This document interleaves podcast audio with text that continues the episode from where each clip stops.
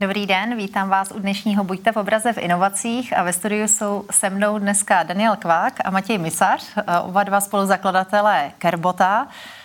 My jsme se tady, oni se tváří jako seriózně, ale teď mě tady rozesmívali celou dobu. Já se budu snažit udržet vážnou tvář, protože to, co pánové vymysleli, vymýšlí a poskytnou našemu zdravotnictví, věřím, že nejenom našemu, je naprosto seriózní záležitost, ale tak jak, jak říkám, mě teď pobavili, tak snad dojde i na něco z těch vašich, eh, teď abych to nepopletla, ostravsko-havířovských vtipů. Vítejte. Míšo, dobrý den a dobrý den vám všem, kteří se díváte. Moc krát děkuji za pozvání, dobrý den. Dobrý den. Pánové, já začnu uh, výčtem nebo pokusem o výčet vašich úspěchů dosavadní. Ono je určitě strašná spousta, dostaneme se na ně, ale vám se vlastně za poslední rok daří neuvěřitelná jízda. Uh, sbíráte nejenom tedy různá ocenění, uh, za všechny bych jmenovala, když tak mě opravujte, Digimed Awards, stali jste se jedním z prvních startupů, který, které bude akcelerovat Pilulka Lab, Daniel je vlastně v letošních eh, Forbes 30 po 30 a to všechno prakticky během jednoho roku. Věřím, že tak jednoduché to nebylo, že jste určitě udělali spoustu pro to, aby se ten poslední rok takhle dařil. Uh, tak možná začnu Danielem. Říkali jsme, že Daniel není jenom vědec, ale že už mluví pomalu více než Matěj. Řeknete nám, jak jste se dostal vůbec k umělé inteligenci a k tématu CareBot, uh, což je ten váš společný projekt? Určitě, moc rád. Já, když se nad tím teďka zamyslím, tak ten rok strašně utekl. Byla to neskutečná jízda a bylo to přibližně asi týden, dva týdny zpátky, kdy jsme přesně si očkrtli v kalendáři, že je to přesně, přesně rok, co jsme na Kerbotovi začali pracovat. Člověku to ani nepřijde. Já se věnuji umělé inteligenci na univerzitě, jsem doktorandem na Masarykově univerzitě, kde se věnuji primárně využití v rámci generativního modelování a v průběhu vlastně covidové situace, která tady byla, tak jsme s manželkou přemýšleli, jak by se dalo spojit vlastně uh, mé téma, čili strojové učení a její téma uh, je forenzní antropoložka. My jsme přemýšleli nad možnostmi například uh, odhadování stáří kostí vlastně z některých snímků, ale vzhledem k té situaci, která tady byla, k tomu opravdu zahlcenému zdravotnictví, jsme si řekli, tak pojďme zkusit, jestli se dá vlastně z těch rentgenových snímků vyčíst vlastně pomocí toho strojového učení, co na nich je.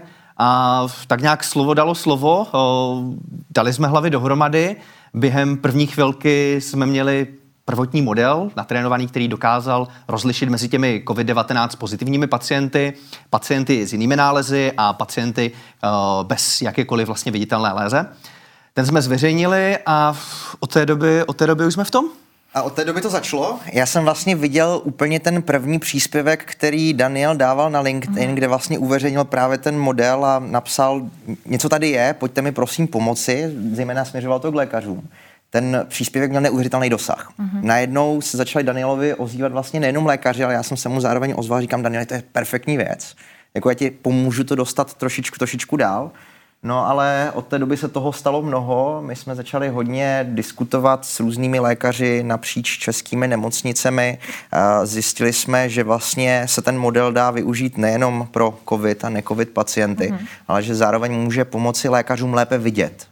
A vlastně v současné chvíli ten model vypadá tak, že ve chvíli, když si lékař otevře snímek rentgenu v tom tradičním prohlížeči, ve kterém se na něj dívá, tak by stiskem jediného tlačítka mu Kerbot doporučí, co se na tom snímku nachází a kde se to nachází. Tím pádem výrazně navyšujeme přesnost té diagnózy, tedy pomáháme lékaři lépe mhm. vidět, aby i on si mohl být jistější, že, že ta diagnóza bude přesná. Zároveň zrychlujeme celý ten proces. No a v neposlední řadě vlastně každý dříve odhalený nález znamená, že nejenom, že pomůžete zachránit toho člověka, protože ta mhm. léčba může začít dříve, ale zároveň i tomu zdravotnímu systému dokážeme výrazně ušetřit hodně peněz.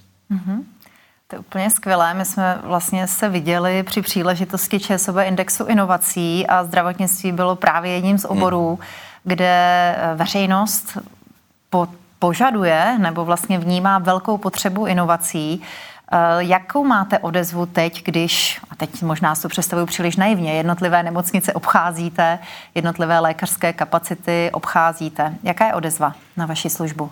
Já možná, já možná začnu tady v tomto případě i přesto, Míšo, jak jste zmiňoval zpočátku ty úspěchy a vlastně ty ceny, které jsme obdrželi a my jsme za ně velmi rádi, tak eh, je potřeba to stále rozdělovat, že tady máme nějakou širokou veřejnost a samozřejmě to se hmm. velmi dobře poslouchá, že se tady něco podobného tvoří, ale my k tomu celému přistupujeme s velkou pokorou.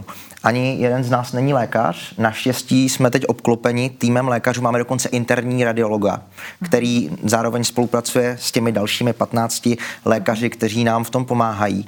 Ale Víme, že proto, aby byl Carebot nasazen do praxe, aby v praxi mohl pomáhat, tak nás čeká ještě nějaká cesta.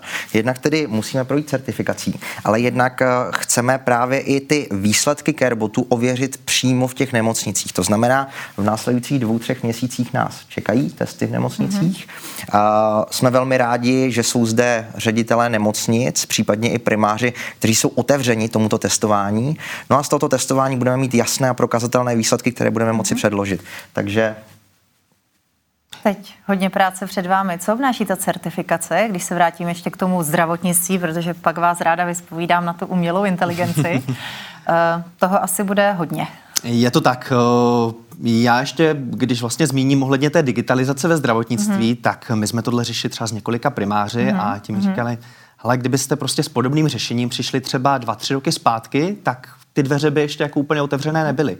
Jestli COVID způsobil vůbec jako něco dobrého, tak to bylo právě to, že se otevřely ty mhm. stavidla uh, možnosti automatizace a digitalizace ve zdravotnictví a to samozřejmě vnímáme jako velké plus. Uh, jde vidět, že už i lékaři na to začínají být připraveni, i ten segment se mm-hmm. vlastně posouvá v rámci, uh, v rámci uh, celé, celé té digitalizace a automatizace. Mm-hmm. Co se týče samotné certifikace, to je samozřejmě velice náročný proces. Uh, my z toho měli na začátku, řekl bych, velký respekt. Uh, stále do jisté míry máme. Ještě máme.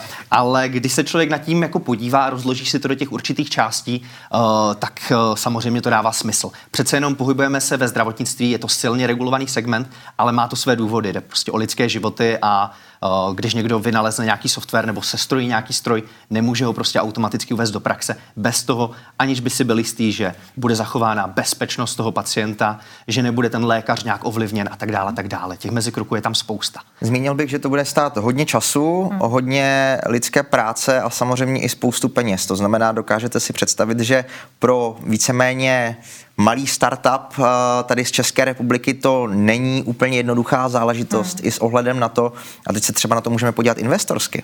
Eh, my musíme projít tímto vším, musíme si získat i nejenom eh, vlastně ten pozitivní náhled té odborné veřejnosti, zároveň ale budeme, musíme prokázat ty jasné výsledky a ještě musíme certifikovat a dostat se do nemocnic. To znamená, máme tam jako takovou tu ještě věc navíc ohledně té regulace, která tam je, ale věříme, že ji projdeme, jsme na velmi dobré cestě k tomu, abychom v roce 2023 v těch nemocnicích byli.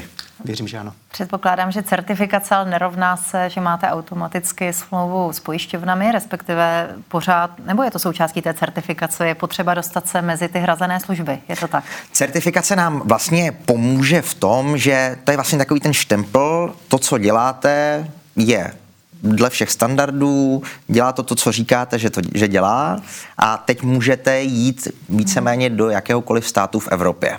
Uh-huh. A potom je tam několik dalších mezikroků, no ale teprve potom nás čeká samozřejmě uh, ten, to samotné nasazení do těch nemocnic. No a co se týče úhrad samotných, tak uh, je to určitě jedna z věcí, ke které my směřujeme. Jsme si vědomi, že to není otázka jednoho nebo dvou let. A tam je právě potřeba nejdříve dokázat uh, ty přesné výsledky z těch praktických testů z nemocnic. Uh, a ještě než vůbec přejdeme k něčemu podobnému, uh, chceme se bavit uh, hlavně s lékaři o tom, uh-huh. jak to má fungovat, jak to má vypadat. Přesně tak, jestli zde můžu navázat, tak vlastně celý systém byl vyvíjen na míru z lékaři. My jsme chodili za nimi, uh-huh. říkali jsme, vy jste experti, vy znáte tu workflow, vy víte, jak s tím pracovat, vy znáte ty standardy a vy nám řekněte, jak chcete, aby to vypadalo. Protože my jsme měli nějaký model, ale samozřejmě od nějakého prvotního modelu do opravdu skutečného nasazení do klinické praxe, tak vede jako neskutečně dlouhá hmm. cesta. A samozřejmě lékaři si toho váží a musím uznat, že uh, se nám podařilo vlastně s kliknutím jediného tlačítka prostě Kerbota spustit. Mm-hmm. Jsem skoro chtěla tady začít sociální experiment, že se vůbec nebudu ptát. Vy se tak krásně doplňujete, je tam vidět perfektní souhra. K těm, k těm lékařům. Vlastně předběhl jste moji otázku. Chtěla jsem se zeptat, když jste na začátku naznačil, jak jste se k tomu dostal, k tomu nápadu jako takovému jestli jste na to šel po Jobsovsku, že jste se prostě nikoho neptal. prostě jste se rozhodl, věděl jste, že tohle je přesně ono a teď tak trošku dobíháte a obcházíte lékaře a ptáte se, jestli je to tady ono. Je to tak? Tak musím uznat, že tuto otázku jsem nečekal. Eh, do jisté míry mm, myslím si, že, myslím si, že asi ano. My jsme vlastně jakoby přišli s nějakým řešením. My jsme vůbec jako neznali ten segment, nebo uh-huh. moje, moje manželka Karolína, tak uh, ta uh-huh. naštěstí aspoň věděla, jaké standardy se uh-huh. tam aplikují, jaký formát by měly mít ty snímky a aspoň trošku jako přibližně i trošku jako něco o té workflow ale musím uznat, že jsme šli tak jako trošku jako nepolíbení tím segmentem mm-hmm. a de facto jsme to zkusili. Udělali jsme nějaké vlastní návrhy, převedli jsme to lékařům a oni řekli, jako tady tohle fakt jako může fungovat, ale tady jsou některé věci, které by tam ještě jako mohly být. Ale snažili jsme se tam jako najít určitě nějaké jako takové inovativní cestičky, ale musím uznat, že bylo až, až s podivem, že některé věci nám jako přišly tak nějak trošku automaticky a, a vlastně do té finální workflow do jisté míry zapadly. Já se hned vrátím k umělé inteligenci a ke Kerbotu. Já doufám, že budeme mít na to čas, ale zmínil jste několikrát vaší ženu. Do toho jsem pochopila, že máte jeden společný projekt, eh, malou dceru.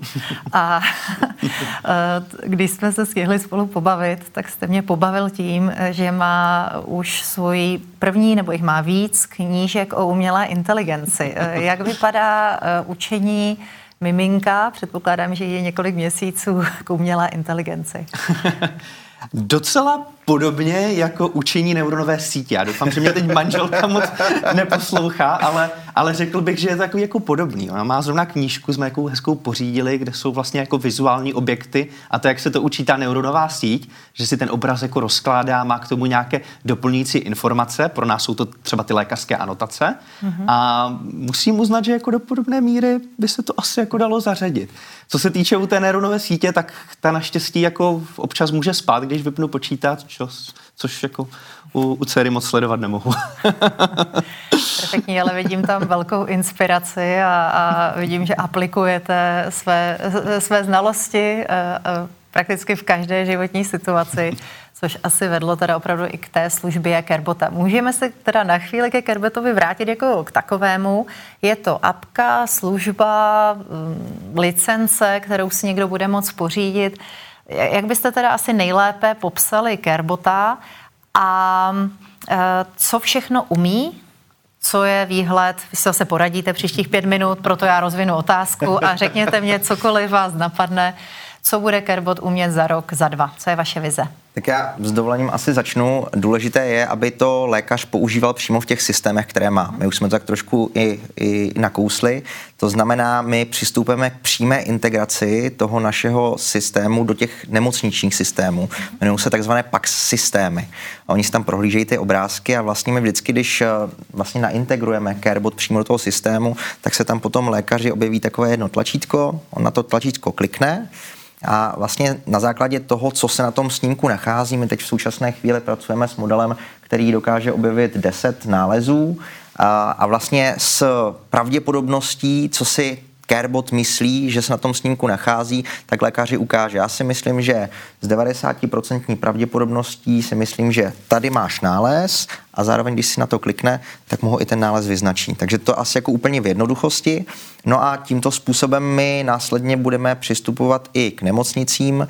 To znamená, každá nemocnice, která v budoucnu, až budeme certifikováni samozřejmě, tak, eh, tak by Carebot chtěla, případně lékař, který by ho chtěl, tak eh, je samozřejmě vždycky možné se domluvit a eh, v současné chvíli počítáme s tím modelem, že na základě počtu snímků, které vlastně nemocnice ročně vyhodnocuje, tak podle toho je potom i ta cenovka.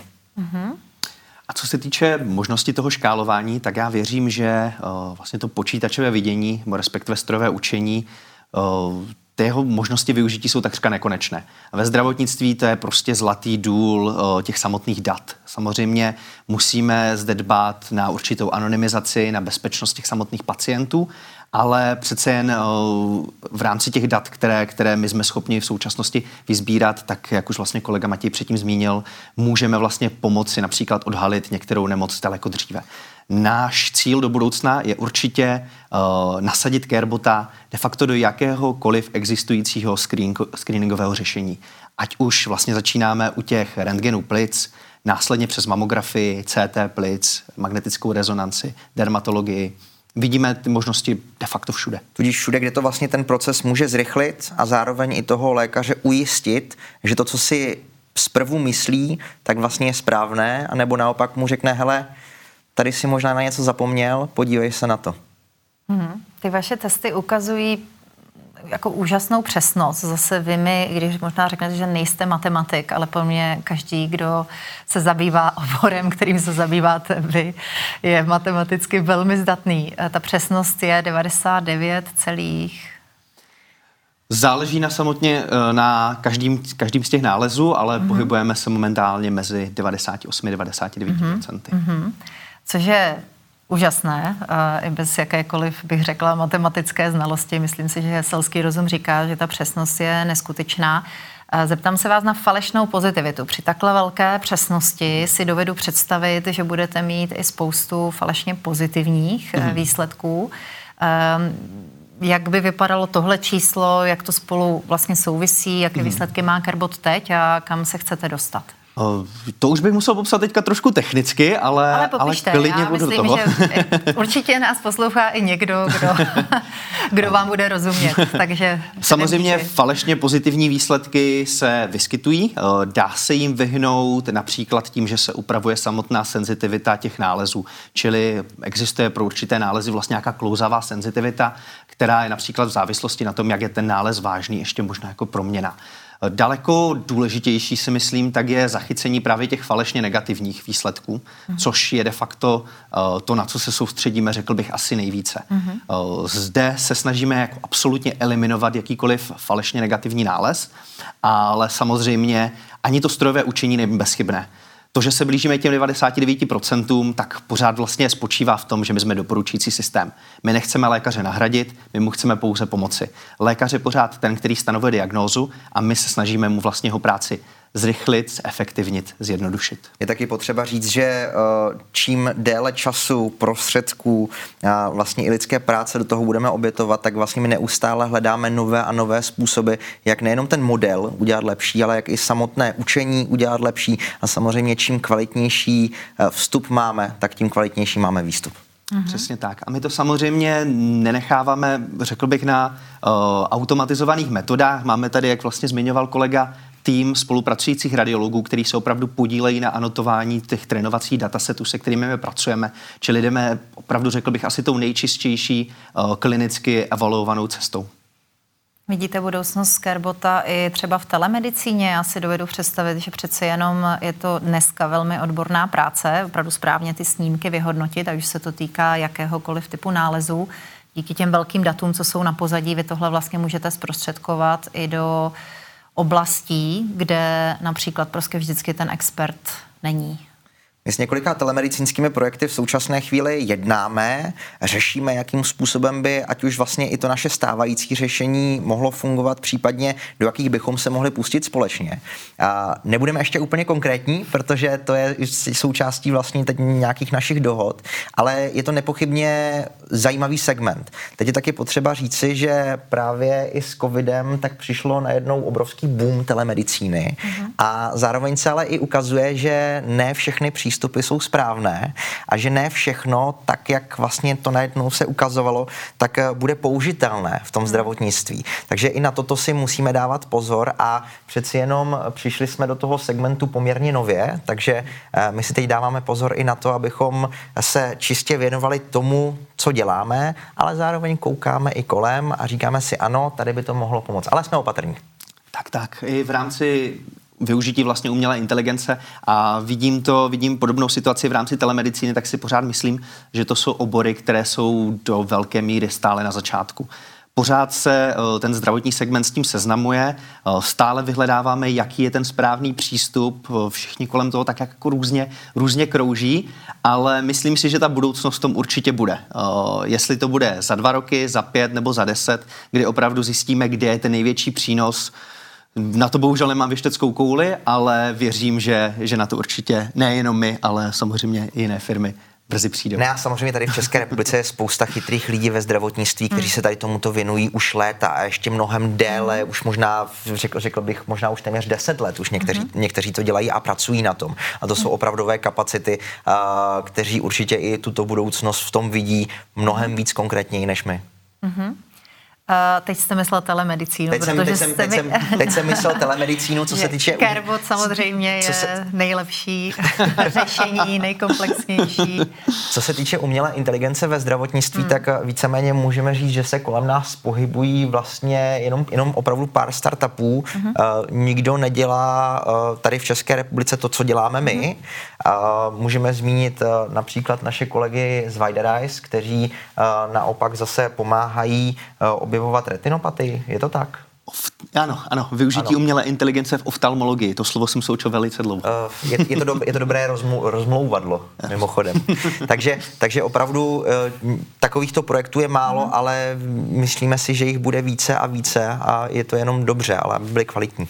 Je to tak, uh, jak jsem vlastně zmiňoval, tak uh, ta trénovací uh, množina, která je potřeba vlastně mm. na trénování té neuronové sítě, tak musí být přesná. Musí být prostě validována lékaři a často třeba některé projekty vychází z volně dostupných datasetů, které například byly získány nějakou strojovou anotací, nějakým strojovým čtením textu uh, z těch lékařských zpráv, uh, které nemusí být jako kolikrát přesně definované, on to ten lékař taky může popsat třeba trochu jinak.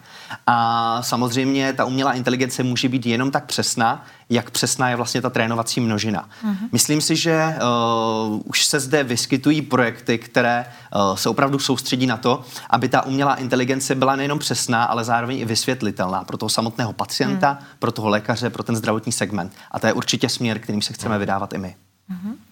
Vy jste se vydali na podzim do New Yorku. Souviselo to s nějakým testováním toho, co existuje ve světě, s investicemi či s čímkoliv dalším?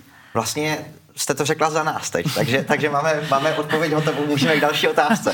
My se tak dobře doplňujeme, já se nemusím ptát. Je, je to dobrý, je to dobrý. Uh, já bych řekl, že to bylo všechno v jednom. Uh, kromě toho, že jsme měli štěstí, že jsme se tam vůbec dostali, protože mě zadrželi na letišti v New Yorku a strávil jsem tam krásné tři hodiny na imigračním, což... Uh, a to vás vyhodnotila nějaká umělá inteligence jako podezřelého? Umělá inteligence uh, jménem Colonel Hernandez, který mě vyhodnotil asi jako podezřelého a strávil jsem tam potom krásné tři hodiny, ale dostal jsem se dovnitř, ano. je to dobrý. A my jsme tam tehdy jeli s Check Investem, eh, který má takové speciální programy. Toto byl Check Accelerator. Check Match. Check Match. A v, měli jsme tam možnost eh, se nejenom vlastně setkat eh, s lidmi z různých prostředí v USA, ať už to bylo vlastně to právní, účetní, zdravotnictví, podnikatelské. Vlastně měli jsme tam mentory, procházeli jsme takovým týdenním mentoringovým programem. Řekl bych, že ale ten výsledek té cesty do New Yorku byl jasný. Nám to otevřelo oči a zjistili jsme, že sice jsme tady v České republice, ale že ten svět je fakt velký. A takže nám to otevřelo oči, kam až všude můžeme Carebot dostat, kam bychom ho měli směřovat a jakým způsobem. Nehledě na to, že jsme tam získali pár velmi důležitých kontaktů, ať už z toho investičního, tak i z toho zdravotního hlediska. Já považuji asi za nejdůležitější část vlastně uh, srovnání té evropské certifikace zdravotních prostředků a té americké. To byl pro mě určitě jeden z takových jako hlavních, hlavních důvodů, proč se tam vůbec vydat, abychom zjistili, jestli v rámci toho Medical Device Regulation a v rámci těch FDA certifikací existují nějaké nuance, jestli tam existují nějaké podobnosti, protože přece jenom snažíme se momentálně připravit veškeré naše podklady pro tu certifikační autoritu tak, aby vyvovaly uh, jak té notifikované osoby v Evropě, tak i v Americe, abychom vlastně nemuseli dělat stejnou práci dvakrát a zároveň, abychom byli ujištěni, že opravdu odpovídáme všem normám a všem standardům. A je tam teda velký rozdíl? Uh, musím uznat, že uh, co se týče uh, samotného sepisování, ačkoliv tady by mě asi nahradila dnes moje, dnes moje kolegyně Julie, Julie od nás firmy, která má na starost regulatory, tak jsme tam našli velkou spoustu podobností. Co se týče toho, toho segmentu, celkové segmentu zdravotnictví v Americe, tak to je samozřejmě jako velice odlišné od toho, od toho našeho, ale to se můžeme bavit i tady v rámci jako každé země v rámci Evropy. Co se týče, co se týče asi nejdůležitějšího zjištění, tak bylo opravdu to, aby vlastně vlastně technické dokumentace, veškeré vlastně normy, které musíme stanovovat, odpovídaly, což samozřejmě proveditelné je, ale samozřejmě potom je taková důležitá část u FDA a to to, že tou certifikační vlastně tím procesem musíme do jisté míry ještě projít dokonce i v každém státě zvlášť, což samozřejmě bude opět jako velké, uh, velké, velká výzva pro nás, mm-hmm. ale, ale věřím, že i s tím si snad do budoucna poradíme.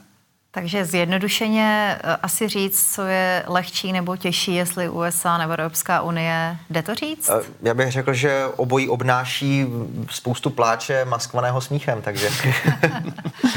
a jedete to paralelně, tak to nebo upřednostňujete teď asi spíše tady naší lokální situaci, ale se znalostí soustředíme se opravdu na tu, na tu evropskou regulaci, protože mm. chceme jako první startovat tady v České republice. Přeci jenom my jsme rádi a jsme hrdí na to, že jsme z České republiky v tomto směru, ale všechno připravujeme, uh, tu, i tu dokumentaci s tím, že jakmile doděláme Medical Device Regulation v Evropě, tak uh, se hned vrhneme na tu FDA.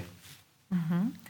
Já jsem chtěla říct ve vašich plných kalendářích, mě by to opravdu zajímalo. Zaznačte si ten datum, kdy jste se začali certifikovat a porovnáme pak na vašem příkladu tu EU z USA. Myslím, že to třeba může pomoct někomu dalšímu. To je dobrý, to je dobrý. Ber, ber, berem to tak, my máme, zrovna nedávno jsme se dívali na nějaký náš plán, který jsme dělali možná asi pět měsíců zpátky, toho všeho, jako co bude vlastně hotovo za těch pět měsíců. A ono se vlastně eh, v tom půlročním startupu se velmi špatně dívá na to, nebo jako člověk by řekl velmi nepřesně se dokáže podívat na to, co bude za toho půl roku. Tak jsme si ho náhodně otevřeli po tom půl roce a zjistili jsme, takže tohle to máme, tohle to máme, tohle to máme, tohle to máme, tohle to máme. Počkej, my už jsme mnohem dál. No. takže, takže fakt to... To je skvělé. Jo, jde to, jde to, jde to velmi rychle. Já čekala, že ten příběh vyústí tím, že buď děláte něco úplně jiného, než jste si naplánovali, anebo, anebo že se vám uh, přes různé překážky prostě nedaří třeba dosáhnout těch cílů. Těch slepých uliček tam byla spousta, ale vlastně jsme byli velmi překvapeni, že tam víceméně nejenom všechno bylo, ale byly tam ještě i věci další, které jsme vůbec nečekali. Tak teď děláme už plán do roku 2027, tak drž, držte Míšo palce, aby, aby, aby nám vyšel úplně stejně. Daniel se usmívá, nevím, jestli má nějakou vtipnou historku. já, jsem, já jsem právě jako přednedávnem procházel no, ten harmonogram a, a opravdu jsem, jsem jako koukal a říkám, to snad není možný. Já jsem jako půl roku zpátky jako vůbec věděl, že takový jako termín třeba kolikrát jako existuje a teď jsme v tom a opravdu jako procházíme, procházíme vlastně tím konkrétním procesem, který tam byl. A to v rámci vývoje, v rámci certifikací, v rámci oslování nemocnic a tak dále. Takže mě to velice příjemně překvapilo a musím uznat, že jako to mě, to mě naplňuje optimismem. Člověk samozřejmě, když se na to kouká z takového toho menšího pohledu, tak každý den, každý týden je náročný. My jsme nedávno říkali, že, že týden v historii startupu je strašně dlouhá doba. Teď už mám pocit, že i dnešní ráno už je strašně dlouhá yeah. doba. Ale při tom, při tom pohledu na ten big picture a když se nad tím opravdu člověk jako hlouběji zamyslí, tak vidí to prostě krůček po krůčku a, a opravdu musí jako k tomu dospět takhle. Mm-hmm. Vy na eh, Masarykově univerzitě učíte, takže předpokládám, že i vy sám jste inspirací pro, pro vaše studenty, třeba tím, že jste se vrhl do tohle podnikání. Předpokládám, že to pro ně není tajemstvím. Co jsou pro vás, nej, o čem nejradši mluvíte? Co jsou vlastně studenti dneska rádi vašeho oboru, eh, slyší, chtějí probírat, o co se zajímají? Eh, já se na univerzitě věnuji přednáškám například u generativního modelování, čili to, jak umělá inteligence může třeba malovat obrazy nebo skládat hudbu. To je velice baví. Musím uznat, že teďka, když jsem měl poslední přednášku, to bylo minulý týden nebo předminulý týden, tak jsem jim uh, vybral ukázku vlastně style transfer. To jsou takové jako uh, transfer toho samotného stylu, že člověk může třeba uh, vzít nějaký obraz nebo svoji fotku a něco na to napasovat. A vzali jsme tam nakonec takhle hudební dílo, kde Louis Armstrong zpíval nějaký jako současný repo, repový, repový track. A to se jim teda strašně líbilo. Já, co se týče svého, svého stylu přednášení na univerzitě, tak uh, určitě bych se sám ani zdaleka nechtěl hodnotit. Musím uznat, že první, první přednášky, které, které jsem uh, podával, tak byly tak technické, že, že mi ti studenti asi u toho i spali, ale mě ta část jako tak strašně fascinuje, protože si myslím, že proto, aby člověk jako chápal to skutečné nasazení v praxi, tak musí opravdu zatím vidět ten background. A v umělé inteligenci je to strašně jako viditelné. Samozřejmě už v dnešní době umělá inteligence jako ovlivňuje život každého z nás. To by bylo naivní si myslet, že prostě jako není všude přítomná, ale když má člověk jako porozumění toho, co všechno vlastně zatím stojí, nebo co všechno vlastně tady tenhle ten obor uh, zaujímá, tak uh, si myslím, že teprve potom vidí vlastně ten, ten big picture a, a dokáže se nad tím ještě hlouběji zamyslet. Teď dám testovací otázku, uh, protože Matěj není expert na umělou inteligenci. Sedíme v zeleném studiu a vy nás vidíte takhle, jak nás vidíte. Je to umělá inteligence? Já bych neřekl, že to je umělá inteligence, ale uh, samozřejmě to klíčování tam je. Tak já si třeba zase pamatuju, já jsem v podobném zeleném studiu seděl, když eh, jsme ještě vysílali v televizi a náhodně jsme předělávali televizní studio a přehodili nás z toho obrovského televizního studia do sklepa dvakrát dva metry téměř a vypadalo to jako, že máme studio, které je opravdu velké a můžete se projít zleva doprava a vůbec nikdo to nepoznal. Kdyby přes nás možná dali filtry, nějaké ty zvířátka, že? Tak, Nebo tak, tak to už by bylo ono. Tak to už by potom asi ono bylo. Tak, tak a diváci to teď tady vlastně ani nevidí. A, a kdybych, a, a, a teda jako nejsem, nejsem expertem na umělou inteligenci, ale máme umělou inteligenci a máme strojové učení, že jo? tak potom už bychom zase, zase to už, by, to už by byla hodně technická diskuse. Je to tak, je to tak. My vlastně čemu se konkrétně jako věnujeme v rámci Carebota, tak to je vlastně přesně strojové učení, což je součást takzvané úzké umělé inteligence, Narrow AI, což je vlastně umělá inteligence, která dokáže řešit pouze ty úlohy, na které byla vystavena. Například, když my máme systém na hodnocení uh, rentgenových snímků hrudníku a chceme potom porovnat, jestli je na obrázku bagr nebo kočička, tak to samozřejmě ta umělá inteligence jako nezvládne. Nebo respektive snažila by se on, odhadnout. Ona by se, ona by se snažila. Ale, ale máme ale model jsme, nastavený tak, že, že vlastně nemůže. My, my jsme jí to zakázali. My jsme, řík, si křídla. my jsme říkali, že žádný autíčka na, míst, na místo hrudníku nebudou. Přesně tak, přesně tak. Takže supervizujete a nesamoučíte. Uh, používáme metody vlastně učení s učitelem, supervised learning, ale samozřejmě používáme i další uh, algoritmy strojového učení, ať už jsou to vlastně metody segmentace nebo object detection a podobně. Snažíme se vlastně uh, i tu technickou stránku zaujímat tak, aby, abychom byli vždycky jako na špici toho technologického vývoje, i když samozřejmě ta přesnost jako v praxi nemusí být až tolik jako viditelná. Když člověk sleduje ty výzkumy a zkoumá, jestli tenhle model je o 0,05 lepší než ten předchozí, tak se z toho udělá jako velká publikace, ale v praxi to zase tak moc nemění. Ale my přece i přes tady tohleto mhm. všechno chceme pořád dokázat, že dokážeme i tady v Česku držet trend uh, vlastně s těmi, uh, s těmi nejlepšími výsledky. Poslední blesková dvojotázka. Budete inspirací opravdu pro spoustu lidí. Jak jste se do toho vrhli, s jakými backgroundy? Myslím, že vy nevypadáte a nepůsobíte a nemluvíte jako typický vědec. Matěj se zase pustil ze svého původního oboru. Eh, byla to novinařina? Byla to novinařina. Nepletu byla to novinařina. si to vlastně do poměrně technického oboru, takže tohle bude inspirovat spoustu vašich uh, followerů, neumím to říct ani následujících česky. Kdo inspiruje vás? A dvojotázka spočívá v tom, je nějaká inovace, která vás zaujala, ať už v poslední době nebo historicky? To mě ve velkém inspiruje Daniel a, a, a opravdu to musím říct, protože uh, my jsme zdánlivě vlastně dva nesourodí lidé, ale za tu dobu, uh, co spolupracujeme, já jsem měl za svůj život tu čest potkat se opravdu s lidmi, kteří dokáží pracovat s nasazením a kteří něco dokážou. Ale nikdy jsem se téměř nesetkal s někým, u koho bych si řekl, Ježíš Maria, ten člověk dokáže jako napnout ten kalendář, napnout svou energii ještě mnohem více, než jsem to i u kohokoliv viděl. A, a to je Daniel a musím říct, že tak eh, jak jsme se od sebe navzájem učili, tak eh, já díky němu jsem dokázal pochopit věci, o kterých se mi mohlo zdát. Takže, takže v tomto případě se rozhodně inspirujeme navzájem. No já teďka vlastně nemůžu říct jako nic jiného, protože by to ode mě vyznělo špatně.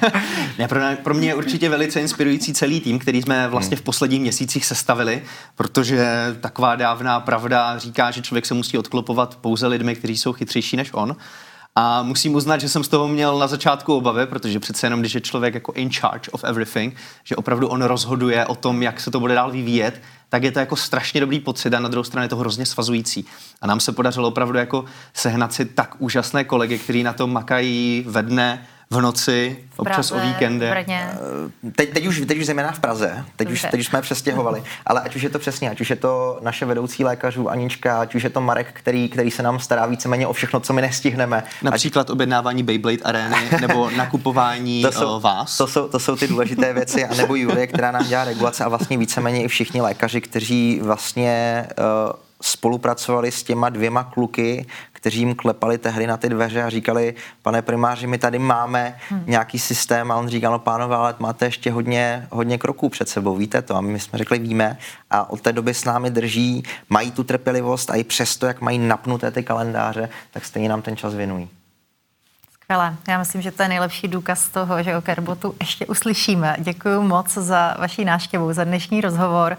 Tohle jsou pánové Daniel Kvák, Matěj Misař a Kerbot. Děkujeme, Míšo.